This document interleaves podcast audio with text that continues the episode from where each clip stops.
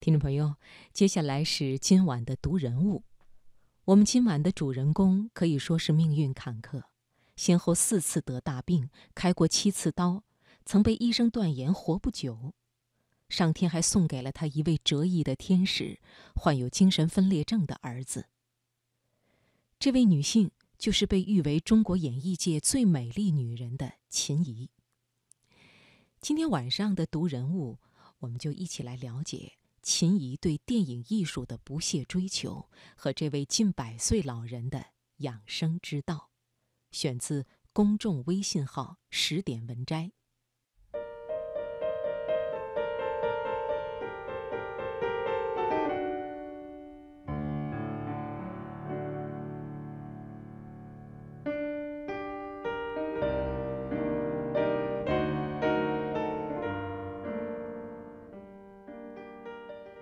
在人们的记忆中，秦怡总是那样美得一丝不苟，恬淡的笑容在岁月的打磨下愈发闪耀出动人的光芒。前段时间，在一档电视节目中，九十五岁的秦怡思维清晰地为大家讲述自己的身世：临近中年，失去爱人，同时照顾病重的儿子。但这一切都没有让她终止自己的演艺事业，更没有摧垮一个柔弱的女子。二零一四年，秦怡亲自编剧主演电影《青海湖畔》，影片以青藏铁路修建为背景，讲述了女工程师梅心怡为代表的一群气象工作者。为攻克冻土层等难题，在青藏高原上克服重重困难，开展科学考察的故事。这群气象工作者中，有的献出了青春，洒下了热血；有的甚至付出了年轻的生命。影片通过梅心怡的回忆，串起了长达三十年的故事，而秦怡以九十三岁的高龄饰演六十岁的梅心怡。选择这样一个题材，正是蕴含着老一辈艺术家的初心。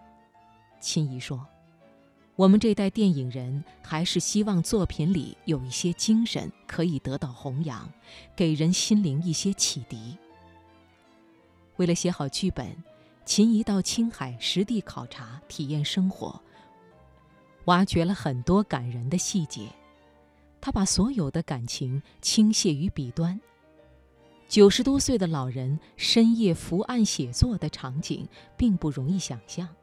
自称是女子文学大学的旁听生的秦怡，写剧本、改剧本都用手写而成。他说：“只要有勇气，只要坚持，就是胜利。”在海拔近三千八百米的拍摄地，秦怡精神矍铄，全无高原反应。如今问起他。想起在近四千米的高原上拍戏，是否有些后怕？秦怡几乎是不加思索地回答：“没有，我在高原上没什么反应，其他年轻人的反应比我还大。”秦怡还曾调皮地调侃说：“看着导演们都喘得上气不接下气，他为了宽慰他们，还曾经装模作样的让自己喘一喘。”近一个月的时间。每天清晨五点就要起床拍摄，来回六个小时的车程。秦怡在路上也忙着看剧本。由于海拔高、气候寒冷，煮饭无法全熟，吃的东西放在保温盒里，带到片场也变凉了。这些困难，秦怡都一一克服了。说到这儿，很多人都不免会有这样的疑问：九十多岁的老人，一生经历了许多的痛苦和磨难。如今为什么还会有如此之好的精气神，甚至赛过很多年轻人呢？根据秦怡老师自述的养生之道，归纳起来主要有六个方面：一是精神上要永远乐观；二是要心态平衡；三是养成良好的卫生习惯；四是要学会动中取静；五是要选择一些适合自己的运动方式并持之以恒；六是饮食三控制。谈到养生之道，秦怡首先强调在精神上要永远乐观。他说：“人有四种年龄：自然年龄、生理年龄、心理年龄和社会年龄。出生和生理年龄我们不能选择，人的年龄逐步增大是不可抗拒的，但是心理和社会年龄的可塑性很大。一个人只要精神上乐观，就会始终充满青春的活力。第二，心态平衡是健康的基础。心态很重要，遇事要想得开，尤其是在磨难面前，要学会心理调节。秦怡先后生过四次大病，开过七次刀，还得过肠癌，但是她并没有被病魔压倒，反而成功的降服了病魔，还被选为抗癌明星。第三，养成良好的卫生习惯。